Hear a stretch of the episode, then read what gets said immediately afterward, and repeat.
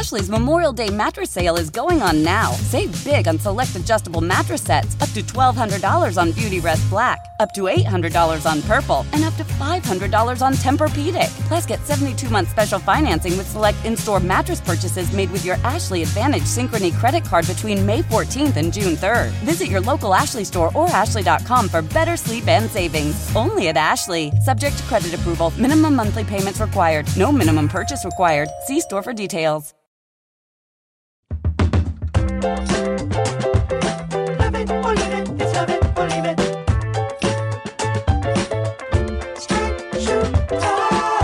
Welcome to Love It or Leave It, Vax to the Future. Yo, I'm going vax to the future like Marty and Doc Brown. Been inside for a year and I'm ready, so get me out like one shot, two shot, green shot, blue shot. I don't really care as long as I don't get what you got. It's hard for me to vocalize, forgot how to socialize. So everything on Netflix waited hours in some grocery lines. It's really no surprise, I try to rise above it. Summer 21 is coming, everyone is gonna love it. Like one shot, two shot, sanitize. Maybe we can meet up for a walk outside.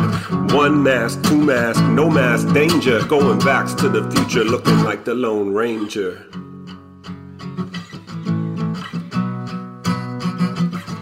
Yo.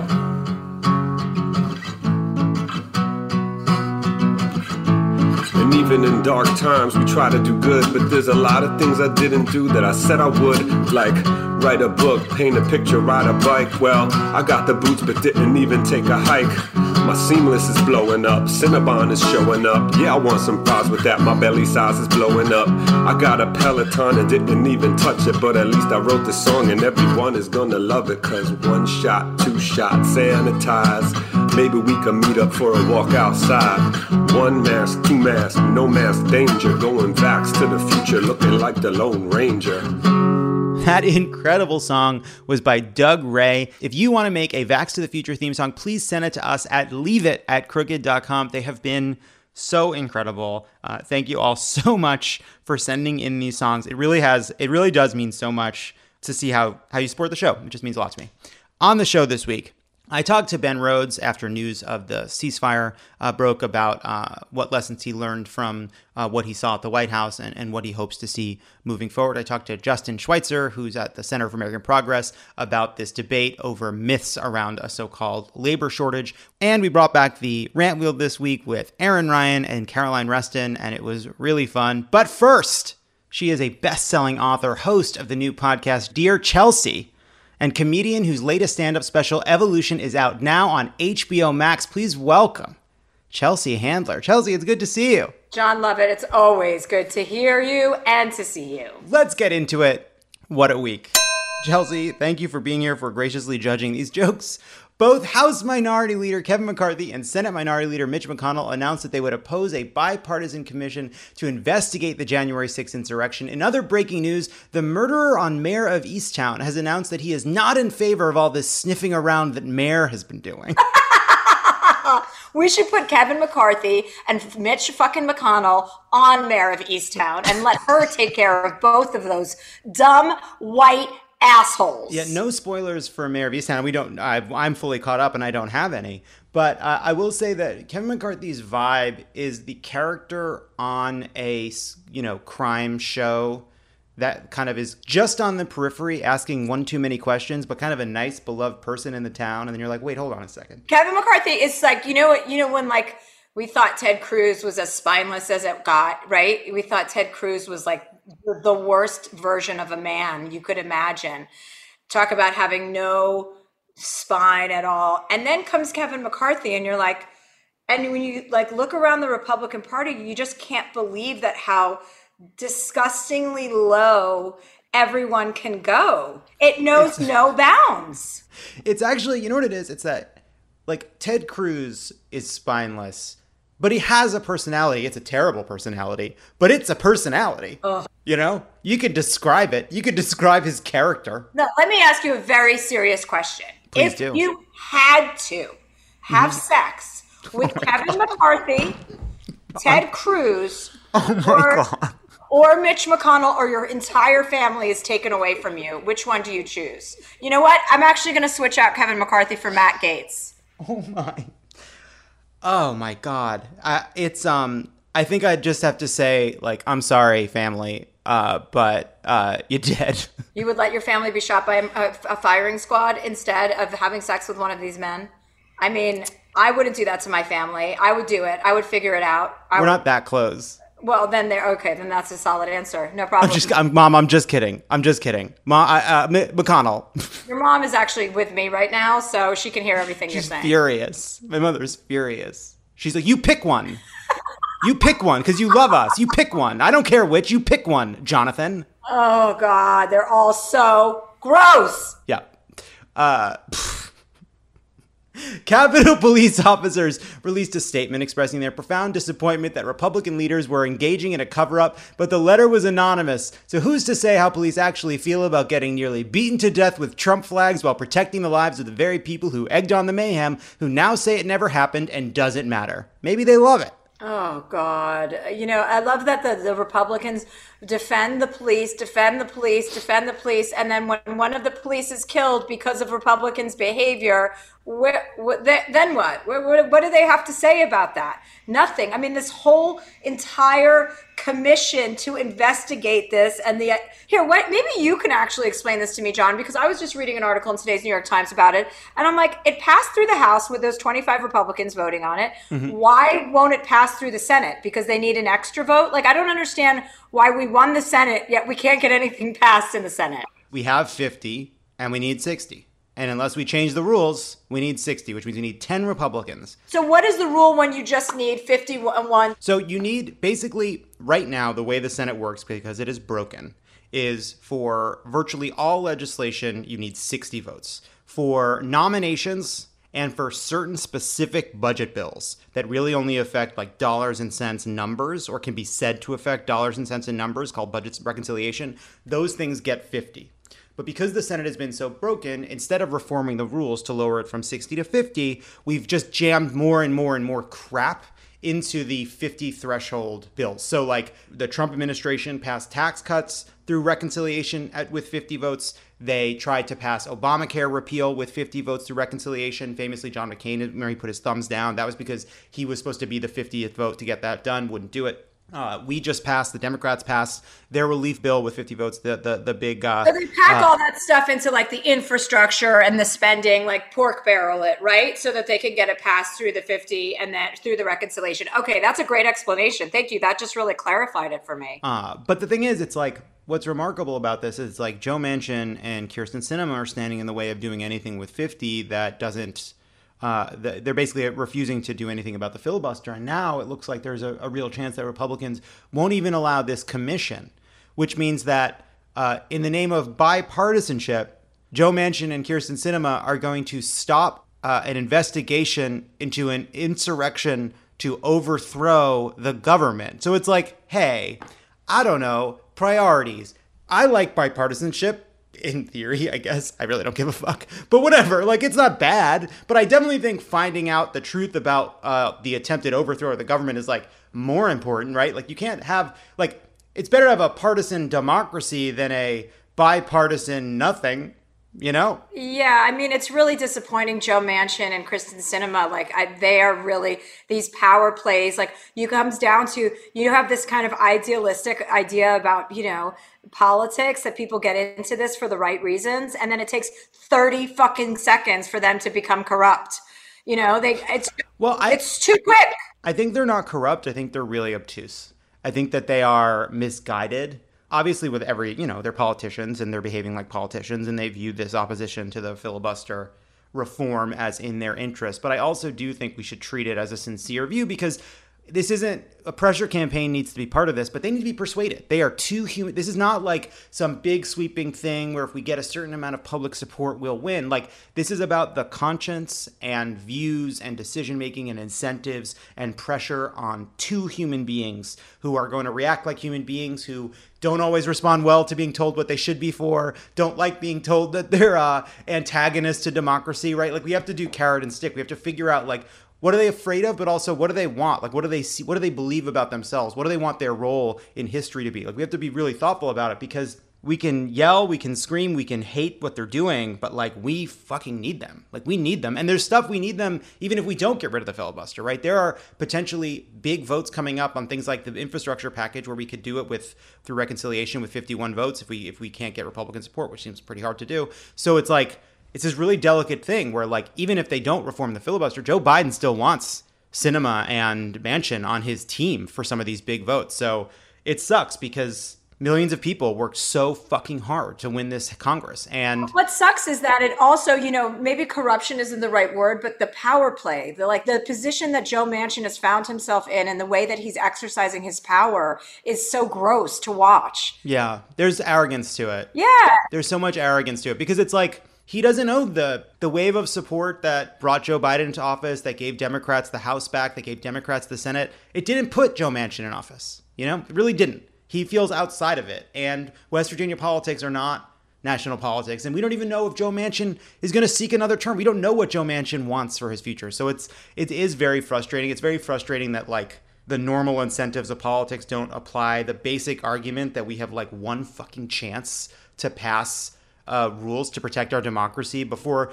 minority rule is enshrined in states across the country. We have this one. We have like less. We have like 500 days to figure out how to like over, you know, there's a historically you lose seats when you have the White House. You lose seats in Congress in that first midterm election. So we have this like incredibly short window to like defy history, like be an outlier in history by showing millions of people that Democrats really did get it done and like he is part of that. So yeah, it's super frustrating. It's a real bummer. You know? That's He's what actually. Joe Manchin is actually over here too. Oh my! When he comes out from underneath the table, I'll tell him to say hello. My father's gonna be so upset. Like you told me things with you and Joe are over, Fran. And again, my mom listens. Hi, mom. Hi. Hi. Just want you to keep up with where we're at. Again, it wasn't my hypothetical. Chelsea is who put you up against the uh, firing squad, uh, but I did choose that uh, that, but that was joking, and I am now alleging that you are having a torrid love affair with Joe Manchin, uh, which uh, Dad just found out about. This is a busy day for your mom. She's having a blast. Yeah. Hey, mom. You're welcome. Tim Ryan, congressman from Ohio, had this reaction to when House Republicans opposed the commission. The other 90% of our friends on the other side of the aisle, holy cow, incoherence no idea what you're talking about. Benghazi, you guys chased the former Secretary of State all over the country, spent millions of dollars. We have people scaling the Capitol, hitting the Capitol Police with lead pipes across the head, and we can't get bipartisanship.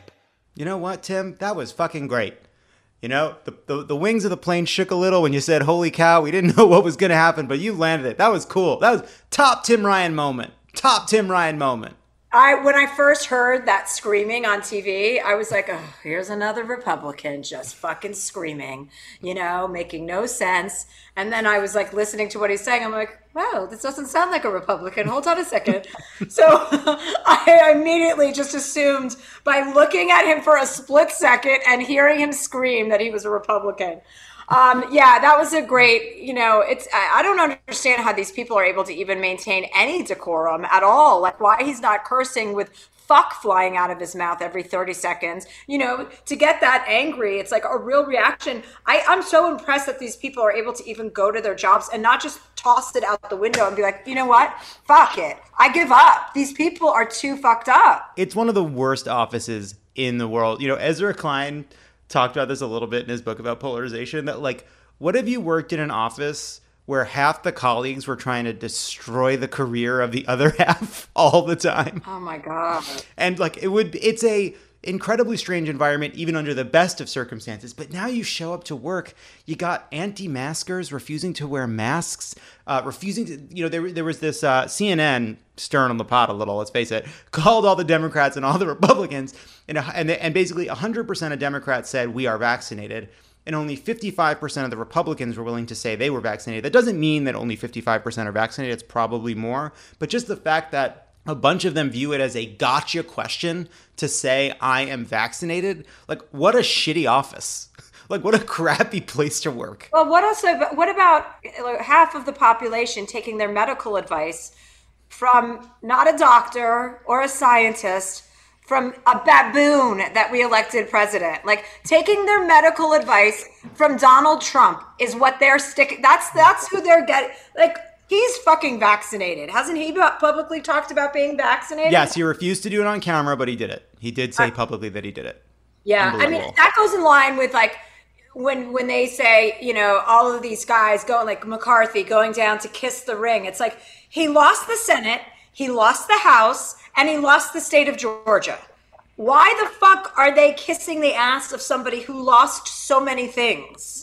The fact that even now, right, new polls come out and it's like, who do you, Republicans, who do you want to be your nominee? And it's like 50% Donald Trump, then it's like 13% Pence, 7% Don Jr., and then like Romney's at 3%, 4%, Liz Cheney at 1%, Ted Cruz at 4%, like Marco Rubio 1 2%. Like, this because the reason they have to do it is they made a devil's bargain having never i guess learned how those end like they always end badly you fucking morons. Like the story of a devil's bargain isn't i made a deal with the devil. I got everything i wanted with no downsides. Yay good for me. No it's bad. It ends very poorly. Go see you don't even have to read a book. Go see damn fucking yankees or pay attention to one of the four years that Donald Trump was president and look how many people he demanded loyalty from who, are, who ended up either arrested, fired, or penniless. Like, I mean, come on. Speaking of Trump loyalists and deep shit,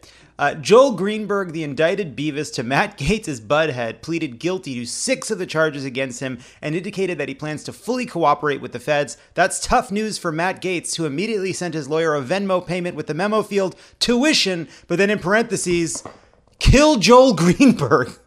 No, he didn't. He didn't. It makes me laugh though to think about him writing tuition. it's something that he could though. I just like kill Joel Greenberg. That's like when you saw Paul Manafort walking into courthouse and you're like, okay, if he goes to jail, like, first of all, I can't wait for his hair to stop being maroon, you know, and go to it and, and see somebody actually suffering in the confines of jail for a crime that's been committed. You see those guys enter the courthouse and you're just like, I can't wait to see how this plays out in prison for you. Manafort had great ties though. They were nice ties, nice like Hermes ties. I disagree, John. I found his style to be really atrocious Okay. and almost Euro trashy. Okay, we can disagree there. That's just a place where we can agree to disagree. We had to disagree about something. In billionaire divorce news, the Wall Street Journal reported that Bill Gates stepped down from the board at Microsoft during an inquiry into an affair with a coworker, and according to the New York Times, Gates has a record of pursuing coworkers, which explains how whenever you start a document in Microsoft Word, there are a couple years where Clippy would pop up and say, "It looks like you're drafting a non-disclosure agreement. Do you need help making it ironclad? Is she angry, Bill? Is she angry? How angry?" I um, am into this story a lot because I don't find Bill Gates to be some sort of ladies' man. But then again, it's he's a man, so of course he is, or he th- fancies himself to be one. I was like, I just don't think he's the type. And my sister goes, he's a man. Every man is capable of this. Don't you understand? Haven't you learned anything in the last two years? And then I did hear about yeah, the Microsoft board, and then I heard that he she had hired an attorney about two years ago, right when she found out he was at a Jeffrey Epstein event. Yeah, so I think it's interesting. Like, there's been a lot of like smoke, and then you know, oh, is it Epstein? Is it not Epstein? It's like we don't know how boring the story is, right? Like, this could just be the story of a rich dude who slept with a lot of people. It can still just be that, right? Um, so, but like, there's a lot of people like there's really spe- it's a lot of just like I think speculation on the Epstein side of it, which we don't really know. Um, but then it is a lot of the other stuff. There's I think more evidence. Yeah, I mean, it, it, when she went away to an island, like she was renting this island right in the Caribbean with her whole family and all the kids and all their spouses, it seemed to me that something must have went down. And in, the description of the divorce, irretrievably broken, uh, it's definitely seemed like a cheating situation, right? Like, you know, just going to an island, like that's not necessary if you're having an amicable divorce. You don't need to go to an island. But wait, well, you don't need to go to an island, but I don't know what it's like. That there's a level of like maybe that's like the equivalent of like going to the garage. That's like me you know? going to my friend's house. Yeah, like I, I just need a few minutes. I'm gonna go clear my head in the garage. She goes to the island, so we don't know. We don't know, but um, No, we don't. We don't know what we don't know. But thinking of Bill Gates as a ladies' man is very entertaining. I um I do think there's just like uh there's something that happens when these and obviously if we learn something more horrible, we'll learn something more horrible. But like these these nerds, and I say that with love as uh, one of their ilk, you never stop being a kid that was a nerd in high school. You know, they never stop needing to prove that. That chip, I don't think, comes off the shoulder. I don't know how I don't know how much that chip on your shoulder costs, but it's more than what Bill Gates has. It's like more money than what Elon Musk has. They that chip on their shoulder is very expensive to purchase, and so it just stays there. And then it's like they got to do all this shit just because they were nerds in high school with acne and glasses. Like that is like so much of our society's problems. Just all they needed was just just could have come somebody had been nice to these fucking kids when they were working at their computers. Right. Or get or if they had gotten like one blowjob before the age of 30. You know what I mean? Just so throw somebody somebody throwing them a single bone. You're absolutely right. My friend always goes, marry the nerd, marry the nerd. It's like, no, not necessarily. Nerds seem like, you know, a good thing on paper that when they grow up and they're mature, that they're they're the solid ones. It's like, yeah, but they all do have a chip on your shoulder. You said it perfectly. Mm-hmm. Yeah, I don't know. Yeah, marry the nerds. Maybe just don't. You know, the nerds are bad. The jocks are bad. Men are bad. Straight men are bad.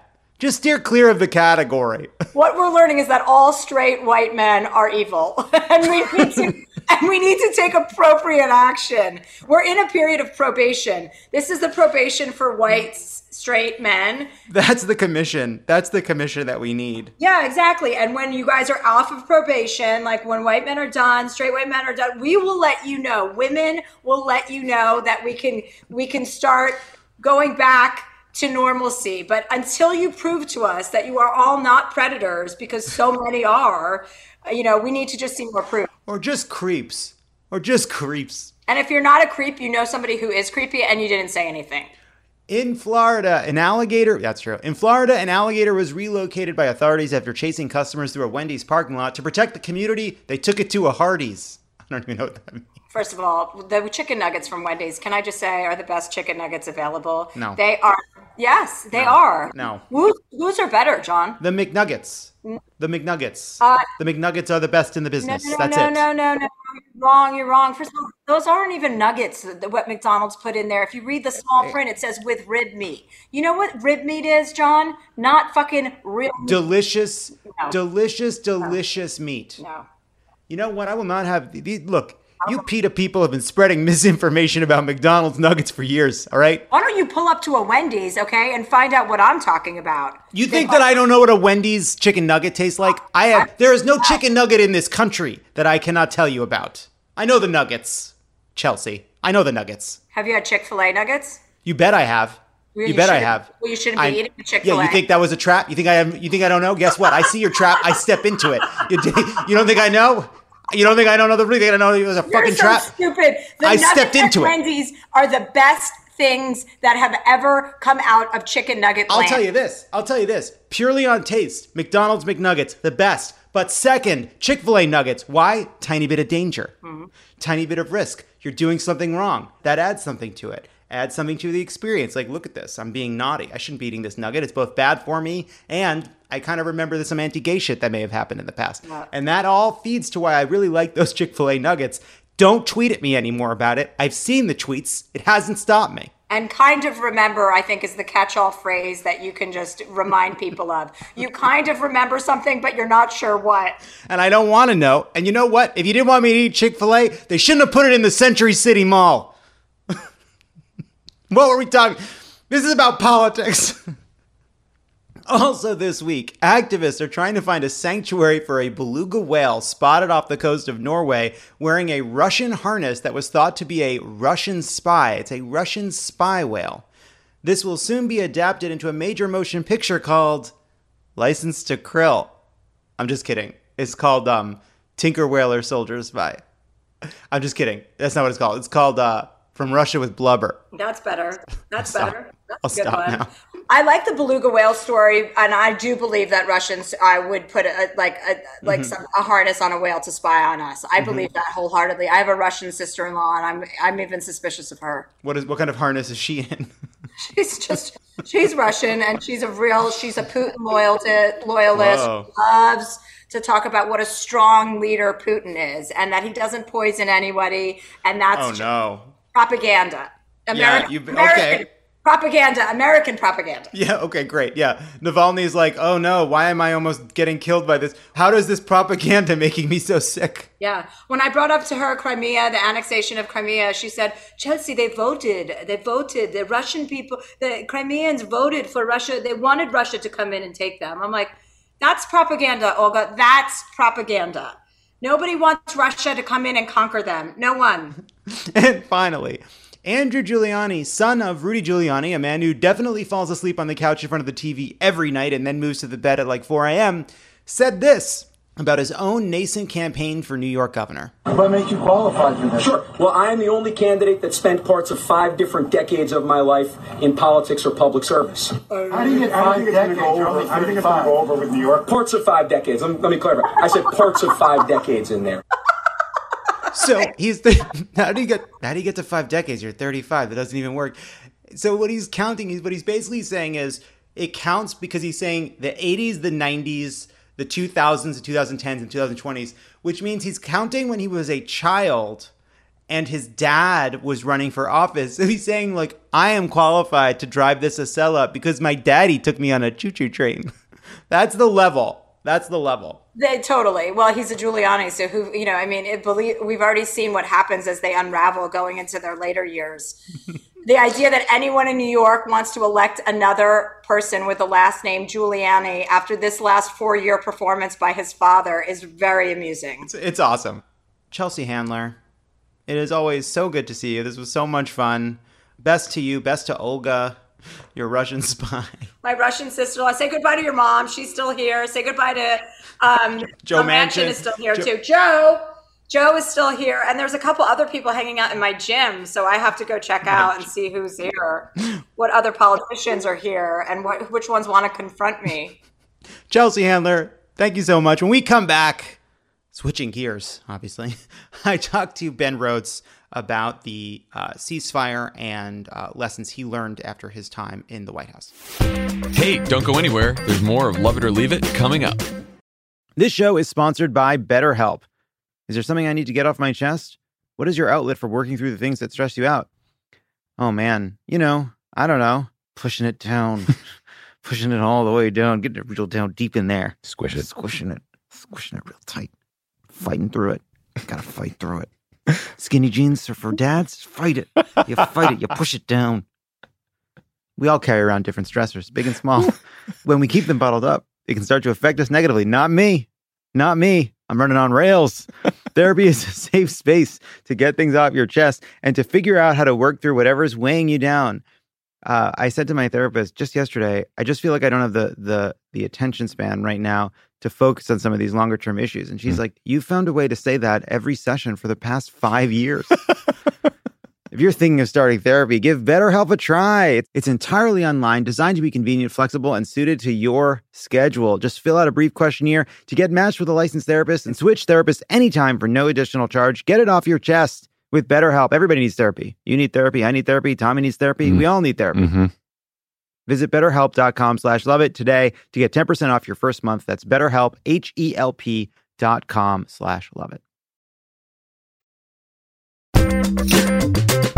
And we're back.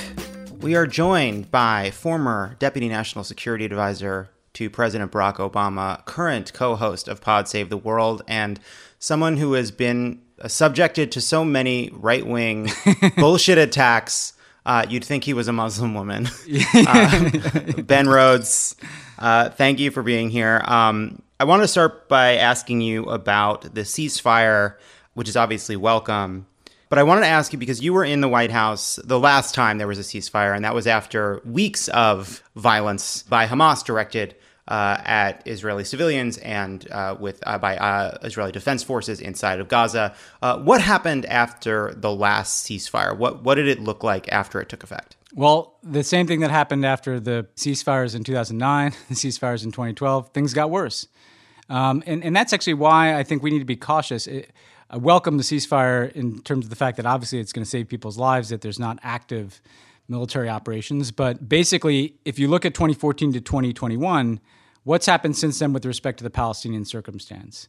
Prime Minister Netanyahu used to say he was for a two state solution, now says he will never allow it to happen on his watch. The settlements continued to expand significantly, including into areas where Palestinians actually lived and have been displaced.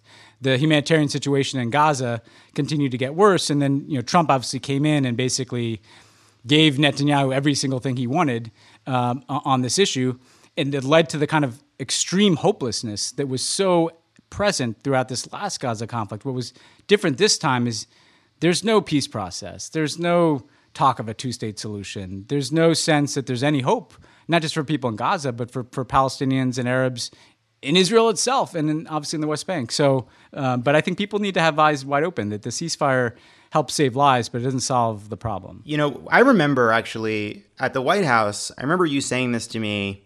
You were frustrated because there had been another round of criticism of the Obama administration for not being pro Israel enough for one reason or another. I don't remember the exact circumstances.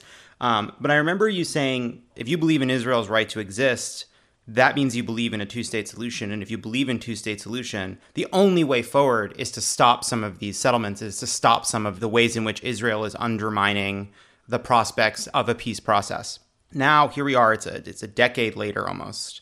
And you know, Benjamin Netanyahu has abandoned a two-state solution, and now there are more more people advocating for a one-state solution. The Kerry plan is still out there. You talked about this with Tommy and Pod Save the World. That yeah. was that is the last Democratic plan that exists for a path to a two-state solution or an opening bid towards a two-state solution. Where is your head at on that debate right now? What do you think of these arguments being made for a one-state solution versus a two-state solution? I think we have to step back and, and be honest about where the situation is and where it's going, because you know, I, I, I get you know get attacked by all manner of people you know who who don't like what I say about this issue. But then I think sincerely some people that will point out that you know the Palestinians didn't take the deal at Camp David, which was now over 20 years ago. But the reality is how could this end? It could end in a two-state solution, and everybody knows what that looks like. Uh, and the Kerry plan identifies it, and it's you have to give the Palestinians enough that they actually have a state, and and that, that the Palestinians in East Jerusalem have a capital there. That's one way this could go. The other way it could go is where it feels like it's going, which is that Israel wants to have control over all the land from the Mediterranean to the Jordan River. So basically the entire West Bank. And, and that over time, through attrition, through 5, 10, 20 years, the Palestinians just have to submit to that or, or leave. And then the other way is to say, you know what, we're for one state in which Palestinians have equal rights with Israelis. There's not another way this can go. You know, what I always say to people who are, you know, kind of get critical of me for being critical of the Israeli government is, what is your solution to dealing with the Palestinians? You know, like they live there. There are millions of them. They are human beings that live in Gaza and the West Bank and, and Jerusalem, some in refugee camps. Like, what, what is your, and there's never an answer, right? And the Israeli government has actually now become more open in its aspiration for a greater Israel, for basically controlling all the land. And, and so where's my head on this? My head is like I'm still a two state solution guy because like that seems like the best you know outcome to this whole thing. I, I have to wrestle with and acknowledge the reality that that sounds meaningless. What does that mean to a Palestinian kid? You know, we you know just an American talking about two state solution when their lived reality is something that is making that impossible then I see the logic of people who say, let's have a one state solution in which everybody has equal rights. That too seems like it could be, you know, a just outcome. John, like we have trouble enough living with Republicans in this country. like, like envisioning a reality in which Israelis and Palestinians kind of all live peacefully and prosperously together, it's just hard to see that happening. And, and so I, I think we're stuck where we are, you know? Yeah, you know, you talked about this with, with Tommy a bit, how unsustainable this all is. And yet, it has been sustained sustained for decades. Yeah. It has gotten worse. And it, I do you know what a Shepard tone is? No. Have you heard of a Shepard tone? It's an audio illusion. It's a scale that sounds like it's rising forever, but never actually rises. It just is perpetually getting more and more and more elevated. You know, you mentioned that like that Benjamin Netanyahu has now said no no two state solution uh, on his watch. He obviously doesn't believe in a state in which there are more Palestinians than Jews in a democracy, right? He does not yeah. believe in that, right? Yeah. So is that simply acknowledging that what he wants is a permanent situation in which the Palestinians are non citizens in Gaza and the West Bank and second class citizens inside of Israel? I don't know how you look at that and cal- calculate and conclude anything differently um, because the situation is essentially the, the occupation is permanent. The Israeli settlements are just eating away at the land where the Palestinians live, and life is being made so miserable for Palestinians. They're either forced to leave or maybe they choose to leave. I, mean, that's the logic of what is happening with the Israeli government's policies. If you don't think that's right, you don't do Israel any favors by saying you, you won't criticize it over that, um, or you won't question whether the U.S. should continue to provide almost $4 billion a year in assistance to a government that is doing that, you know?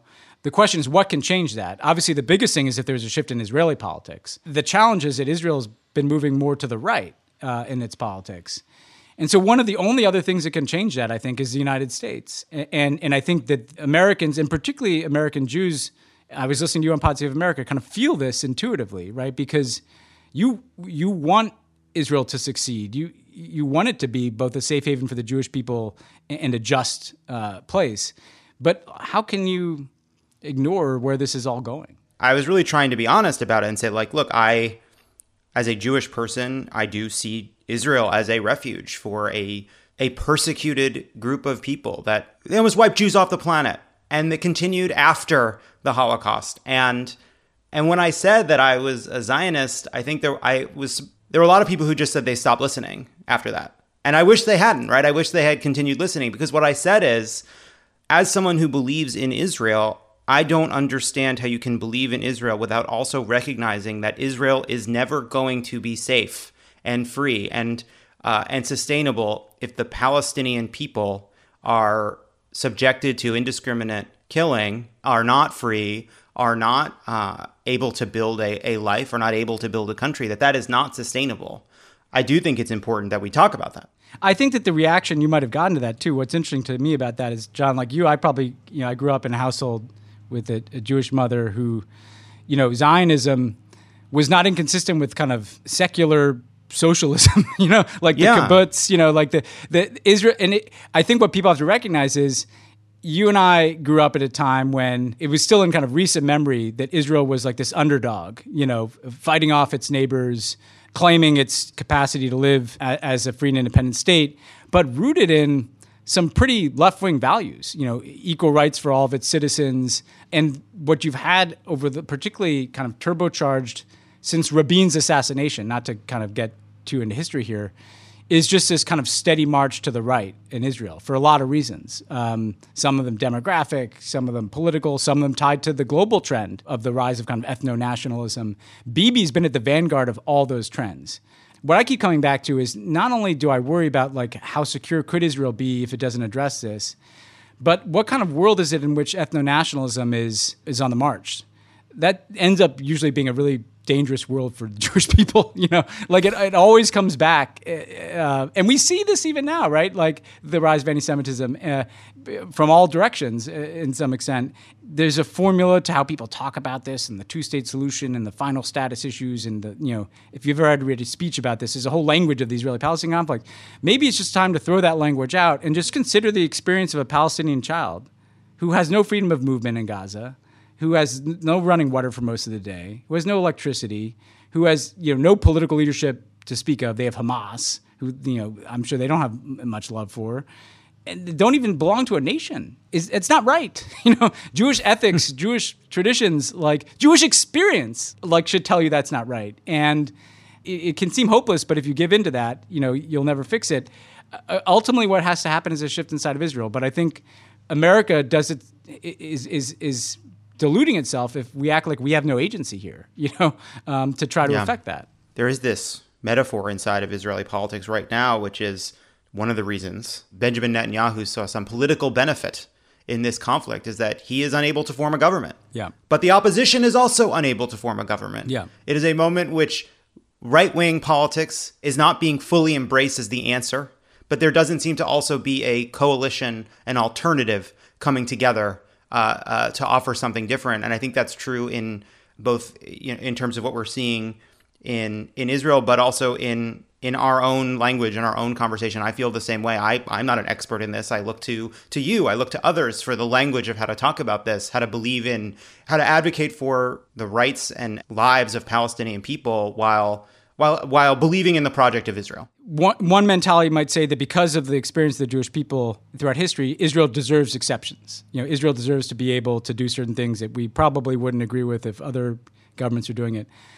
I, again, I, I think that, that that ultimately is a dangerous world for the Jewish people, not not not just because of the state of Israel, because the more just and peaceful the world is generally, the, the less things like anti-Semitism take root. I, I just worry about where this is going um, without a, a course correction. Look, sometimes we want to find a a way out of these conversations. At least people feeling no hopeful, well, but there I, is a no. It's I, a hard what's, situation. What's, hopeful? No, what's hopeful is that, that young people. You even mentioned that, that Bibi's tried four times now, four elections, and he couldn't form a government. Like the Israeli people are ambivalent about something. Yeah. You know, and you talk to Israelis, they, they, they will you know, through their own trauma, tell you about terrorism and, and, and Hamas rockets, you know, in, in very persuasive ways. Then they, they know this doesn't feel right. I mean, not all of them. Some some are very right wing, and I, we should add, like just like in America, like people I really don't agree with here. And often, by the way, the debate inside of Israel on the question of of, of Israel has been Yeah. more fulsome and Oh. wider than the one that we have in the United States. It's much more open. I mean, you saw much more commentary in Israel this last round. Of, this whole Gaza war was just about Bibi's politics. If you said that here, you know, like that would kind of get pushed out of the debate. And, and what's hopeful is younger people being like, you know, we're sick of this. And what's hopeful is connecting all the different movements that are happening around the world for social justice, racial justice, equality. You know, the, the most notable thing that happened to me on the Palestinian side during the last couple weeks was a nonviolent general strike. You know, nonviolence is a hopeful thing. If there's hope, it's that people, even though it's so hard, I mean, I, I admire so many people like who- who've spoken up here, including you, you know, you see these y- young Jewish voices who it's painful to speak out, uh, uh, but there's something hopeful about people who care enough um, to to say uh, this doesn't feel right to me. Yeah, and I do think um, it was striking that the leadership of Hamas uh, declared victory.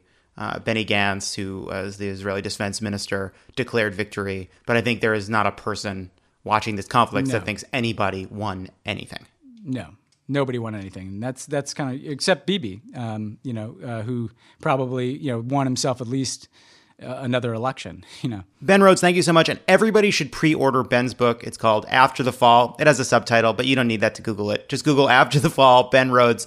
Thank you so much to Ben for joining us. When we come back, the rant wheel. Don't go anywhere. This is Love It or Leave It, and there's more on the way. Calling all Crooked Media fans, we need your feedback and we're 100% prepared to bribe you for it. This is a new way for those of you who love Crooked content and our mission to make your voices heard. It's your chance to influence everything from merch designs to our digital content to what Lovett eats for lunch. Okay, I guess. That last part's a joke, obviously. He's ordering Panda Express again and no one can stop him. I'm reading this. That's true. Did they not know I was going to read this?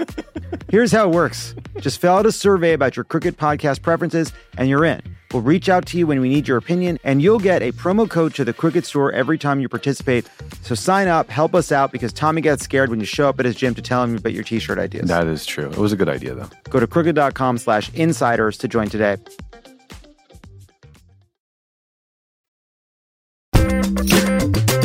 And we're back. Now it's time for the ramble. You know how it works. We spin the wheel wherever it lands. We rant about the topic. This week we are joined by crooked producer extraordinaire Caroline Reston and the host of Hysteria, returning champion, Erin Ryan. I didn't know there were uh, champions of this. there are champions. This is Car- Caroline. This is your first time on Love It or Leave It. This is a historic day. This is a historic day. It is my first time. I'm so excited. And I'm Erin's producer on Hysteria, so full circle Wow. moment here. Pretty exciting. Mm-hmm, Pretty mm-hmm. exciting for everybody. This week on the wheel, we have Dear Evan Hansen, Chris Cuomo, the Texas abortion law, the electric Ford F 150, the Friends reunion, Barry Diller's Little Island. We have denying Nikole Hannah-Jones tenure, and we have Justice Stephen Breyer. All right, let's spin the wheel.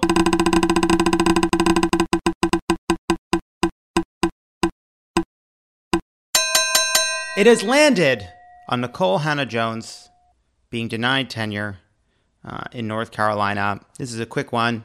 Two points about this. One, obviously, this was a political decision because there's been a lot of fear mongering and bullshit about the 1619 project, and any other any other explanation is uh, so clearly false on its face. Uh, two, there are so many people who have made lovely boutique Substack careers out of decrying cancel culture. This is cancel culture. That is what this is. If there's any definition of it that makes sense, this is one of them. This is someone who is eminently qualified, being uh, uh, denied a tenured position because of her politics, because her politics are viewed as either controversial or run counter to Republican orthodoxy or other orthodoxies about the founding of this country. Uh, and uh, it is so obvious, and it is so obviously an opportunity for people who claim to care about what they call cancel culture to show that they don't just mean when it comes from the left but they're not taking that opportunity. And it's it's interesting. It's interesting when it's when it's not from the left when it's about race when it's about a black woman being denied a position uh, because of her views on race, suddenly they go pretty quiet. Suddenly they have lots of questions. Suddenly they are very, very curious about the exact way in which the decision was made. There's something about our politics, maybe this was always true, where uh, our politics revolves around terms and then those terms are stripped of all meaning. Like that just happens over and over again. Like uh, fake news, cancel culture, we can make a huge list of them. Like, we create these terms and then both sides create their own they either have no meaning or create it like a, uh, no definition that that applies universally and so it just becomes arguments over semantics. But like i don't know what cancel culture is. Uh, if it means anything it to me means punishing people uh, for politics you disagree with uh, that are actually totally reasonable parts of our debate.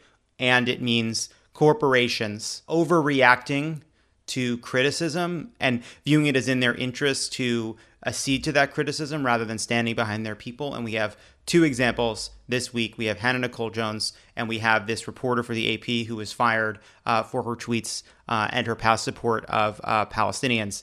Um, and both are examples of a, of whatever cancel culture means. It means this, and uh, it's amazing who cares and who doesn't. You know, I would add to the point that you were making about taking terms and overusing them to the point that they're stripped of their meaning. I think that there's a deliberateness to it.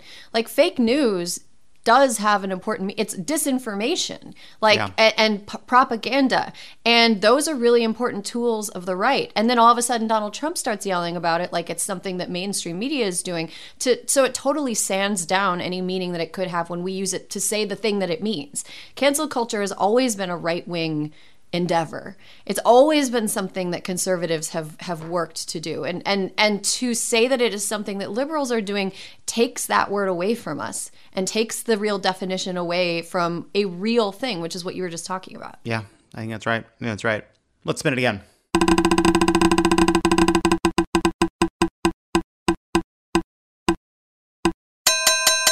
It has landed on the Friends reunion special suggested by one Caroline Reston.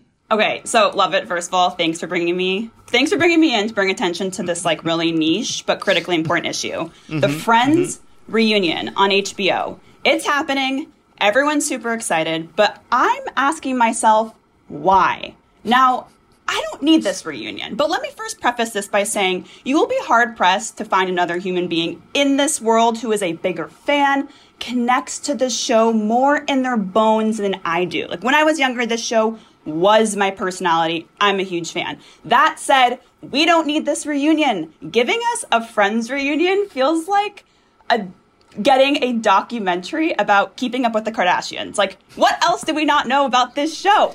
when I watch this trailer, like I already know all these like fun facts. Like I don't need to watch Matt LeBlanc get facts about his own show incorrectly. It's literally infuriating. And they all went on to be like major stars and like oversaturated. Like we see them on Instagram, we see them on interviews. I pretty much would say Lisa Kudrow's show, Web Therapy, was a Friends reunion, considering every single one of them was on it. Can I just, I'm sorry to interrupt, but I just also want to say that Web Therapy was so ahead of the fucking game. It's a Zoom show. It's a Zoom it's, show. It is literally It's amazing. Mm-hmm. sorry, Caroline. Please continue. No, it's so you watch it. So like the entire cast was on that show. So I feel like we've pretty much see them reunited 400 times. Or feels like there's nothing that special or that shocking that can come out of this. So do I need a check in? No. Now, with that being said, I did cry when I watch a trailer and will be watching every second, but I'm not happy about it. And I don't like that this new generation is all up in my favorite show. So, no, I don't need it. End of rant counterpoint. So when I saw that there was going to be a Friends reunion, my first thought was, uh, that rules. I want to see these six people do an episode of Friends now. That's really, I'm interested in that. I'm interested in that content. I want to find out what happened. I want to see them doing those characters all these years later. And then, then I saw the trailer and I was like, oh, I see what happened. Nobody was interested in doing that. And they all said basically, we'll give you one day and we'll do whatever you want, but we're not going to like act. we're not going to come in and be the characters. So they seem to have gotten them to do some kind of a table read of an episode, which I think is so funny. And they did some kind of conversations. I believe they marched them all out to the fountain to see the fountain again.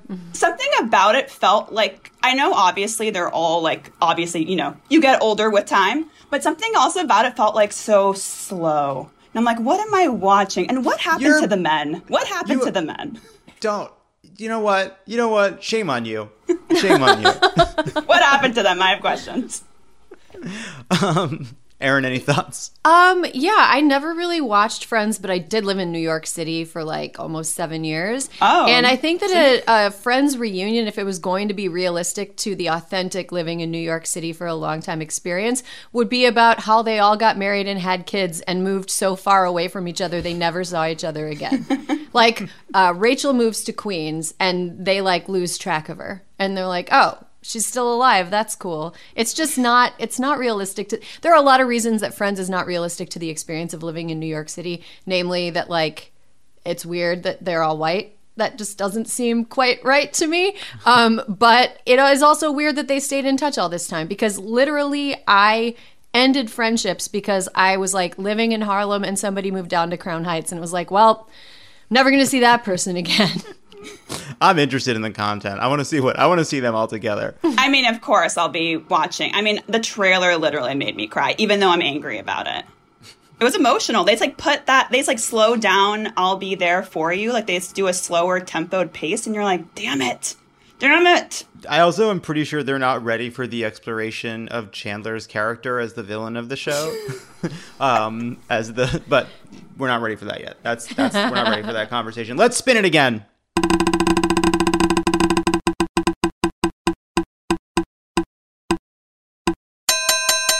It has landed on Dear Evan Hansen. Um, all right, so uh, here's what I want to say about this. So there was a the trailer is out of the film version of the hit Broadway musical Dear Evan Hansen, uh, and uh, a couple points. Uh, one, uh, I am glad that people are finally coming to understand that this musical is not what they thought it was or assumed it was, which is the story of a sweet, befuddled bully gay teen trying to fit in with other kids, but is in fact about a nebbishy sociopath who dupes a grieving family. I'm very excited that people are learning the truth about Dear Evan Hansen. This is something I've talked about for some time, didn't get the attention it deserves. Uh, now, I think the songs are beautiful. I actually really love the musical. It worked on me. I cried. Questions about the moral values, questions about the moral values. But that's not what people are focusing on. There are a lot of people focusing on the fact that, to their mind, Ben Platt uh, does not look like he is still in high school. And you know what? Ben Platt is not in high school anymore, but that's not the problem. The problem is there aren't enough cool parts for weird, gay, magically talented people. And it's so far been up to basically Ryan Murphy to find parts for weird, gay, national treasures and aging female movie stars. And it can all rest on Ryan Murphy's shoulders, all right? Like, I watched uh, The Politician on Netflix, all right? And that was great. And it was great to see Ben Platt in that. The injustice here, all right, put aside the critical tweets, there's not enough in this world for Ben Platt to do, all right? And he's a national treasure. Also, another important point all the Evans Hansen are dating each other. They're all dating each other. There's like at least two couples. They all hook, which I think is hilarious. Uh, they just, the Evans Hansen just hook up and I think that's great and sweet and uh, a great Broadway tale. And I do remember sitting in the theater in Broadway. I saw it on Broadway, obviously. Uh, and about like a few minutes in, being like, I'm sorry, is this a straight character? Does this character have a crush on a girl? Okay, okay, Broadway. Okay, cool, cool. Um, I love that the Evans Hansen all date each other. That is so sweet. It's like when um that women's hockey player from Canada married the women's hockey player from the U.S. national team, or like when two women's soccer players date each other. It's like the same feeling when two Evans Hansens are dating each other. it's so I just think it's so funny because it's like yeah. I just think it's great that like Evan Hansen the character has a crush on the sister in the family he's uh, fooling. But in, in real life, Evan Hansen has a crush on Evan Hansen, which I think is which I think is great. Let's spin it again.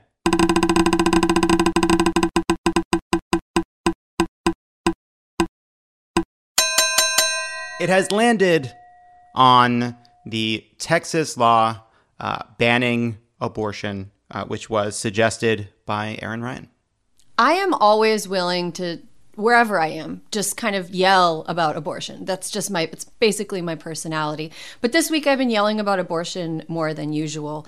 Um, so this week, Texas Governor Greg Abbott, flanked by about seven Aunt Lydias, and uh, a dozen Viagra ads worth of grinning white men uh, signed into law one of the most draconian abortion restrictions in the country, which is a ban on abortions after six weeks gestation, with no exception for rape and incest. It's really, really cruel. It's incredible to me how little these fuckos seem to know about pregnancy. Like, first, most women don't know they're pregnant until they miss a period, at which point they are four weeks pregnant by the medical definition. Most OBGYNs don't see pregnant patients to confirm that they're pregnant until they're eight weeks pregnant because the embryonic tissue is so small, it's hard to even detect with an ultrasound before eight weeks. And furthermore, the so called heartbeat isn't even real a heartbeat. The heart isn't formed at all yet. It's just an electronic pulse and a connection of cells that will eventually become a heart. But facts don't matter to these people. I want to quiz Greg Abbott on the actual biology of what pregnancy is or what pregnant bodies go through, and how hard a wanted pregnancy is on a human body, and how cruel it is to force somebody who doesn't want to be pregnant to go through it because it's fucking cruel. Governor, do you know how many centimeters a cervix needs to be dilated in order to enable childbirth? It's 10 centimeters. It's like this, it's big. And you just want people to go through that who don't want to. Um, and Greg, can you explain what pelvic floor collapse is? Don't Google it if you don't know already. Just suffice to say, it's deeply unpleasant. But all the science aside, um, it's not like Abbott or his ilk have done jack shit to make life easier or safer for parents and children apart from this like abortion restriction. Like Greg Abbott has said nothing in the fight for paid parental leave. He actually fights against it. He has done nothing to protect pregnant workers, fights against that. He has not done anything to regulate toxic chemicals that are dangerous to moms and babies, fights against that. Done nothing to address the black maternal mortality rate in this country or over incarceration of mothers in a way that like separates them from their kids. Doesn't ever fight that either. He has not fought limiting access to guns. He's tried to make it easier for people to have access to guns, which often tend to kill people, including children. Um, he has not done anything to protect unvaccinated kids from COVID. He's not done anything to promote affordable health care, comprehensive sex ed, access to birth control, universal pre K, and affordable daycare. All of the reasons that parenthood is difficult, he has not done anything to fix them.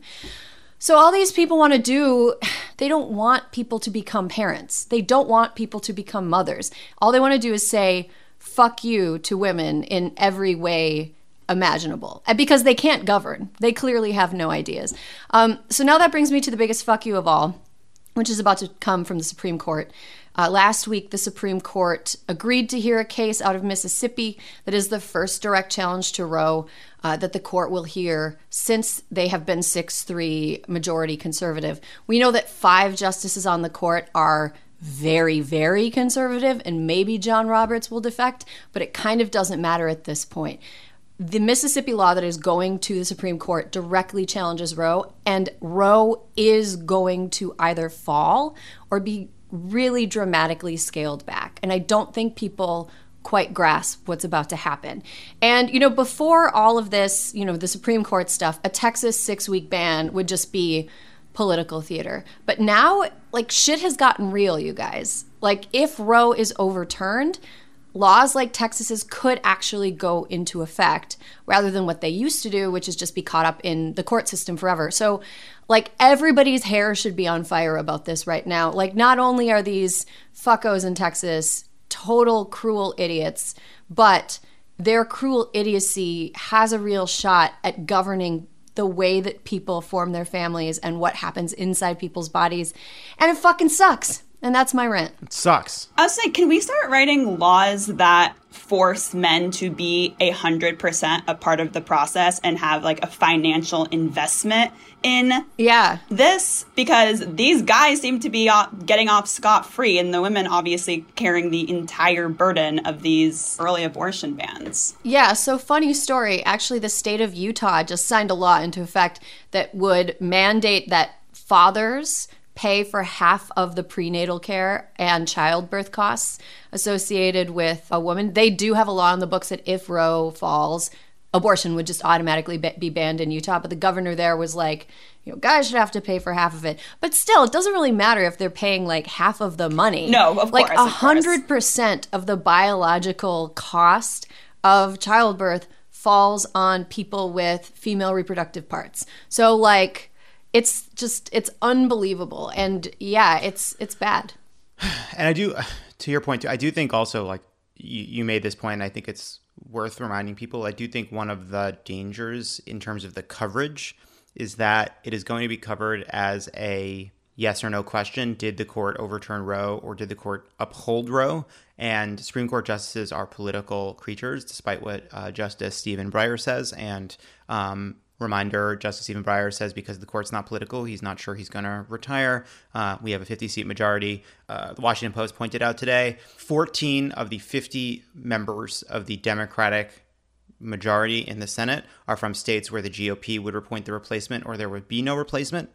Seven of those 14 are over the age of 70.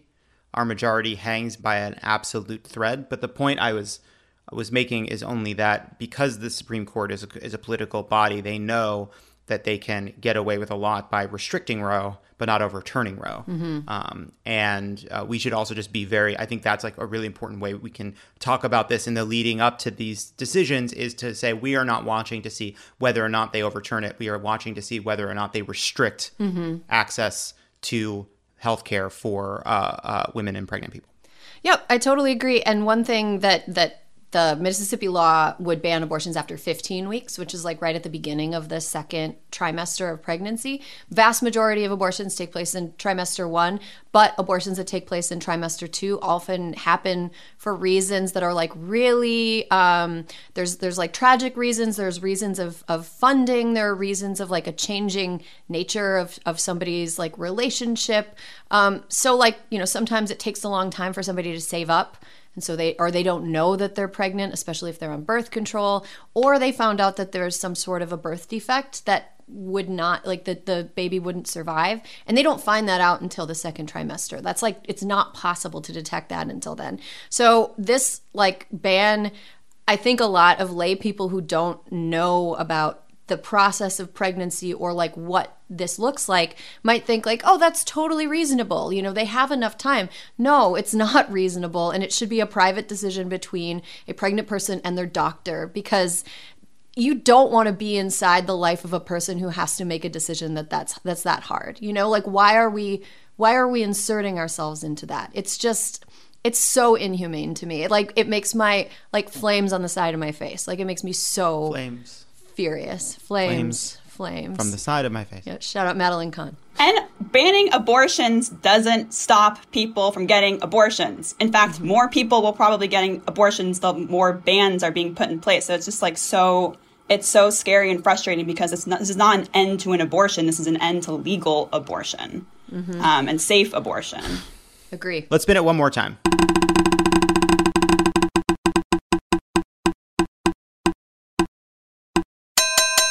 It has landed on Stephen Breyer. Uh, here's just a quick point on Stephen Breyer.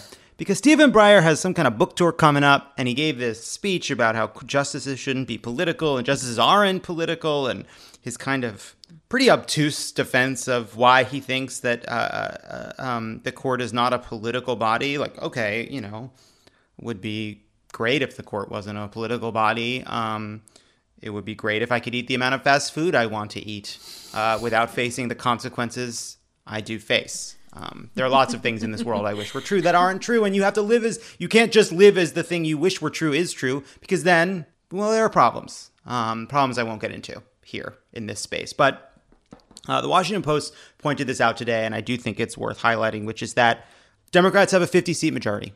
That 50 seat majority is incredibly tenuous. It is incredibly tenuous, obviously, in the upcoming midterm election, though I think the Senate majority is less in doubt than the House majority.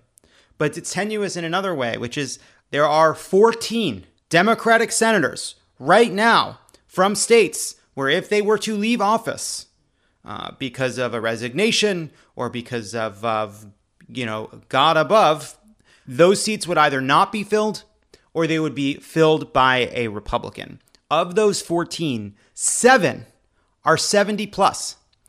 Seven members of the Democratic Senate majority come from states where they either would not be replaced or would be replaced by a Republican and are over the age of 70 years old. There is way too much riding on the ongoing beating of septuagenarian hearts. Every right now, there's a beat, beat, beat. If that stops, beat, beat, beat. Could stop at any moment. Could stop in the night. Could stop during the day. Could stop on the elliptical. Beat, beat, beat. We have lost our ability to do so much. Replace Justice Breyer if he were to retire. Uh, pass through reconciliation Joe Biden's family plan, Joe Biden's jobs plan, and potentially, if we were to lose the House, uh, our ability to make sure that Republicans don't steal this election. So it is a reminder that this moment is one of incredible urgency urgency in the courts, urgency on the legislative fronts, and urgency in terms of having the ability to protect what is now a three person liberal wing of the court. And I find all of the obtuse nonsense coming from those saying we shouldn't tell Stephen Breyer to resign to be pretty ridiculous you know, the argument seems to be you can't tell the truth because the truth makes Stephen Breyer upset. And I happen to hope that Stephen Breyer is smarter than that. Maybe he's not, but I don't think we should uh, pretend that the truth isn't true uh, just to assuage the ego of one old man with too much power.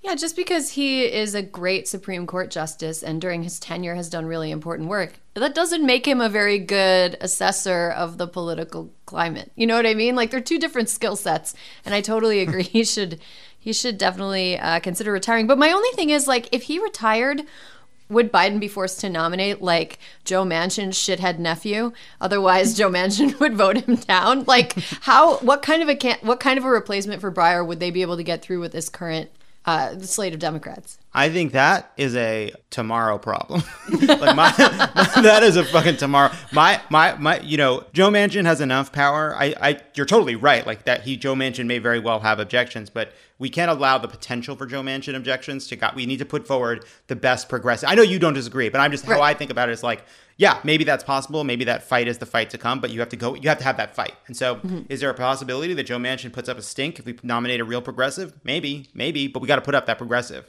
Um, so, but that's not an option we have right now because Stephen Breyer likes his job, and I get that. It's a cool job, and it's the last, probably the last thing you'll, you know, I don't, I don't know what it's like to be an old person looking back on my career and and wondering what I'll do after I retire. It's not something I'll do for quite some time, hopefully, uh, unless I go out in that blaze of glory um, at the Cheesecake Factory.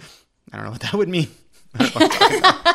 also, I I take back my rant. I think we really, really need this Friends reunion. Like, I think that's all we have to hold on to now. We need it. Thank you so much to Erin and Caroline for joining us. When we come back, I talk to Justin Schweitzer from the Center for American Progress about myths around a so called labor shortage. Hey, don't go anywhere. There's more of Love It or Leave It coming up. Calling all Crooked Media fans, we need your feedback and we're 100% prepared to bribe you for it.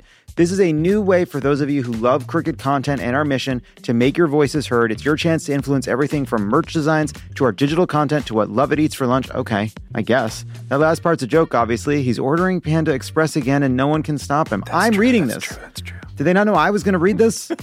Here's how it works just fill out a survey about your Crooked podcast preferences and you're in. We'll reach out to you when we need your opinion, and you'll get a promo code to the Crooked Store every time you participate. So sign up, help us out, because Tommy gets scared when you show up at his gym to tell him about your t-shirt ideas. That is true. It was a good idea, though. Go to crooked.com slash insiders to join today.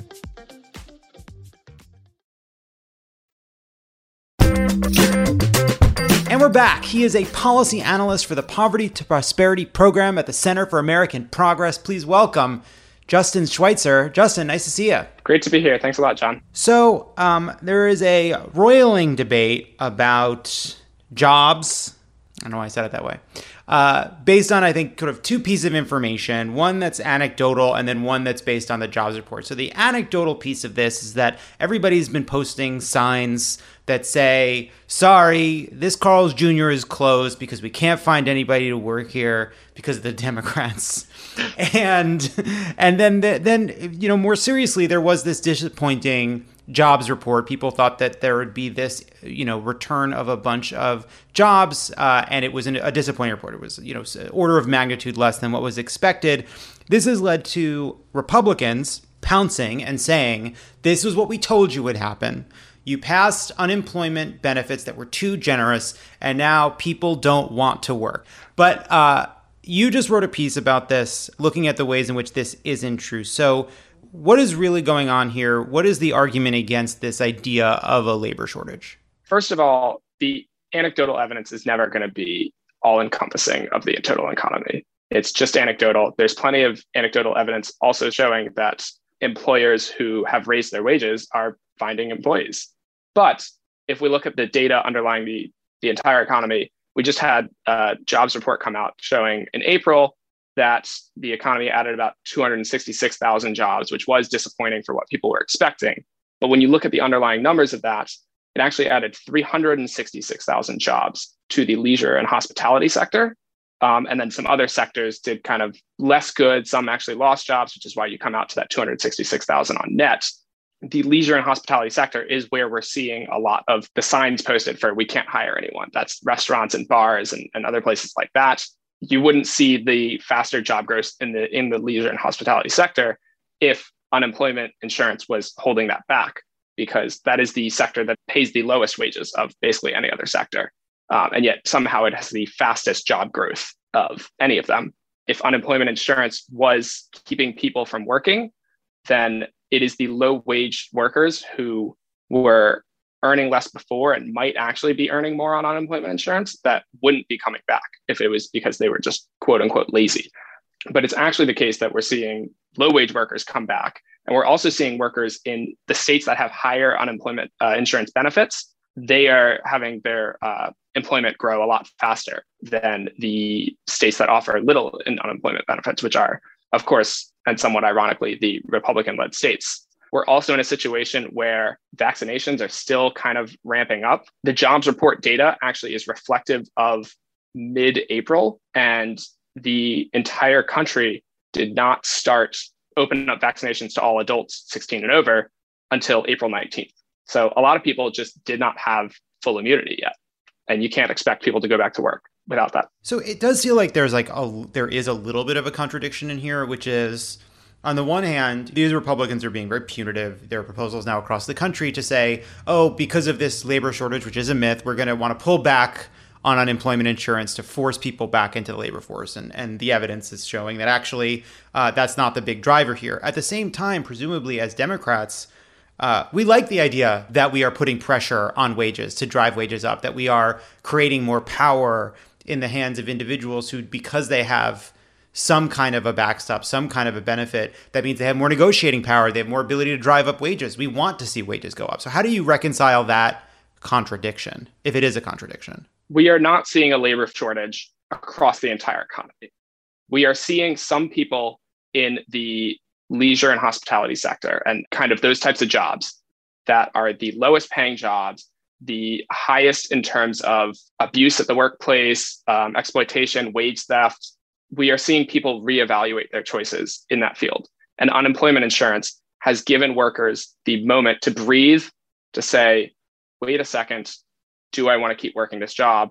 And so unemployment insurance is not causing this labor shortage we are seeing people come back to work regardless of what they're receiving on unemployment insurance. People understand that unemployment insurance is always meant to be temporary and it is temporary, but unemployment insurance just kind of gives them a chance to not be so desperate to meet their next rent payment, to put food on the table tomorrow night, to not have their electricity shut off, to be able to fill up a tank of gas so they can go interview for a better job. One of the consequences of this, though, is that we have seen a bunch of big companies announce that they are raising their wages. And I don't think there's anything wrong with Democrats saying, great, that is a good thing that is happening uh, because people have had some ability to meet their basic needs uh, during this pandemic that these companies have to compete a bit harder to get people to come work for them and to make these jobs a little bit better, make the schedules a little bit more regular, make the, the pay a little bit higher, make the treatment a little bit better. It just seems like we should embrace that and say, whenever we see one of these signs that says, sorry, we can't find anybody,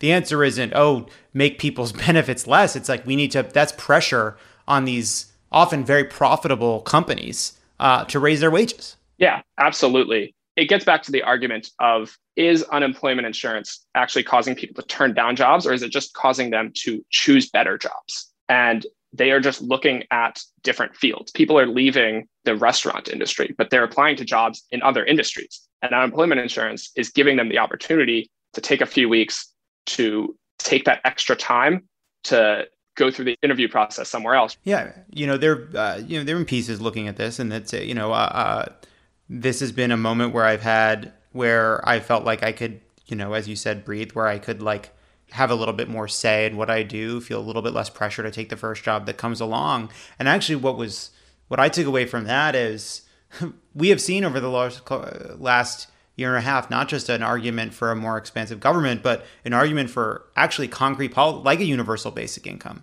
to give people more power. You know, we'll get out of this debate over the labor shortage, and you know, we should argue against Republicans using myths to get rid of people's benefits. But beyond that, like, what are the kind of proactive steps that we could do to like build on what we've seen that kind of shows that builds on the success of uh, uh, the rescue plan? It all ties back into who has more power in the labor market. It's do employers have all the power to set bad schedules, give low pay, sometimes actually steal wages from their workers? Or do employees have power to say, no, I'm not going to work for that wage. I'm not going to work unless you make this workplace safe from COVID, unless you make sure everyone's vaccinated or everyone's wearing a mask or whatever. So it's kind of it's who gets to decide what is acceptable for each worker.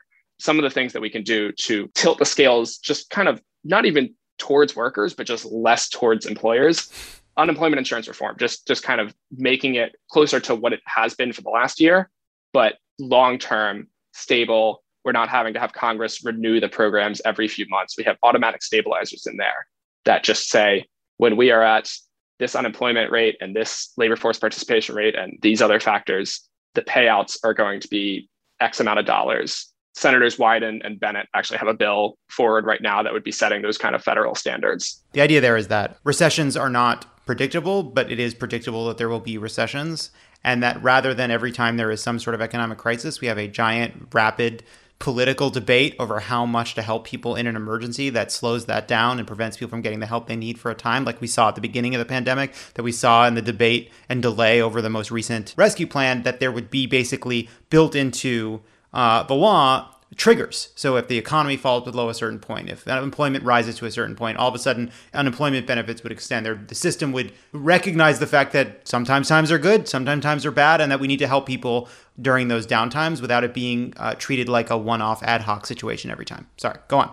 Yeah, no, no, that's yeah, and we actually already have programs like that. We have food stamps, which is also called SNAP. We have Medicaid. They take more people into the program automatically as more people become impoverished unemployment insurance is an automatic stabilizer. It's just not effective enough of one. It's not, it doesn't offer enough money. And I mean, what you saw was in December when they just barely got the bill passed in time and then it wasn't signed in time. And then also again in March when they just barely got the bill passed in time to kind of extend these federal unemployment insurance programs. So some other things that we can put in place are the Raise the Wage Act to raise the wage to $15 an hour to eliminate tipped minimum wages. It takes away some of the leverage of employers to say this is all we're going to offer. How do you increase the wages of workers? Yeah. You can increase their leverage with unions or by giving them more resources before they get to the table so that they're less desperate or you can set a benchmark, set a floor that requires pay to be higher, right? Like you can do it when they're paid. You can you can create an incentive. There's a number of things. Probably should do all of them, but like there's only so yeah. many things we can do. Yeah, no, and actually the next one I was going to say was the Protecting the Right to Organize Act, the PRO Act, which is uh, has already been passed by the House, has 47 sponsors in the uh, Senate right now. There's three Democratic senators who still haven't signed on yet to sponsor it. Who are the three? Who are the three? I believe it's. Sorry to put you on the spot. I believe it's the two Arizona senators and uh, Warner from Virginia. Come on. But I mean, even after that, it's still faces a, a hurdle to, to pass. We're familiar with the hurdle. Passing that would uh, very proactively help workers organize. It, it would have helped immensely in the in the Amazon push that we just saw that I think everyone in the country was aware of. Whether the union's advocating for their members or through other rules, I do think also like predictability of hours is had before the pandemic. I thought predictability of hours was one of the kind of most important issues that doesn't get enough attention. I think that is still true. Will only be more true as we kind of look to the next year. Anyway, sorry, go on. Yeah, no, actually, I was I was going to get around to that. That um, it's called just-in-time scheduling. It's basically you don't know if your hours are going to change or if you're going to get assigned a new shift just out of the blue. You have to always be ready. It's like a doctor when you're on call, except you're always on call. You're kind of always working, but you're only being paid for the time that you're coming in. Then somehow you have to juggle like childcare responsibilities, everything else on top of that. We are seeing in this data the fact that women are leaving the workforce, not because they want to leave the workforce, but because of childcare uh, for a host of reasons. Like if you can get assigned a random shift and you have to quickly scramble to find childcare, you can lose that job if your boss isn't nice. You know, you can lose it really quickly and, and puts people in a really bad position. Yeah, absolutely. And I mean, President Biden actually does have a plan for that. It's the American Families Plan. That's something else we need to get past creating better protections for workers in terms of just kind of safety in general. That's a thing that like doesn't get talked about as much because we focus mostly on wages, but we need better enforcement from OSHA at the at the DOL. We need them to be going in and actually like making sure employers are keeping things up to code and not exposing their their workers to injuries. Yeah, I mean it really does boil down to it's like okay, you want to call it a labor shortage? Well, we're going to we're we're saying it's a wage and benefits shortage and safety, safety, safety, wages, and, benefits, yeah. um, and treatment shortage. Yeah. Yeah.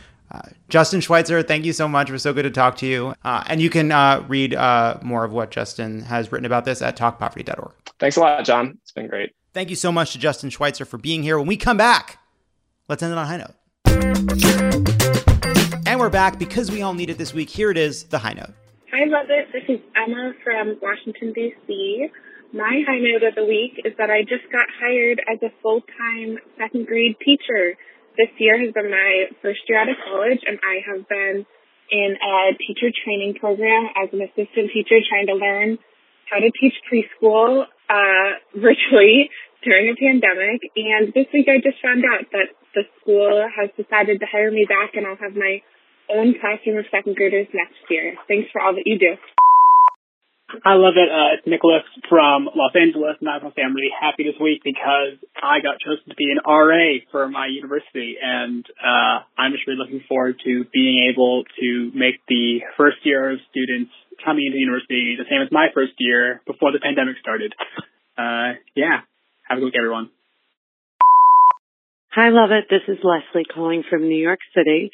I am an event planner and my high note is that I am working my first in-person event in a year since actually March 5th of 2020. Uh, it has been a long year for the events industry and we're coming back.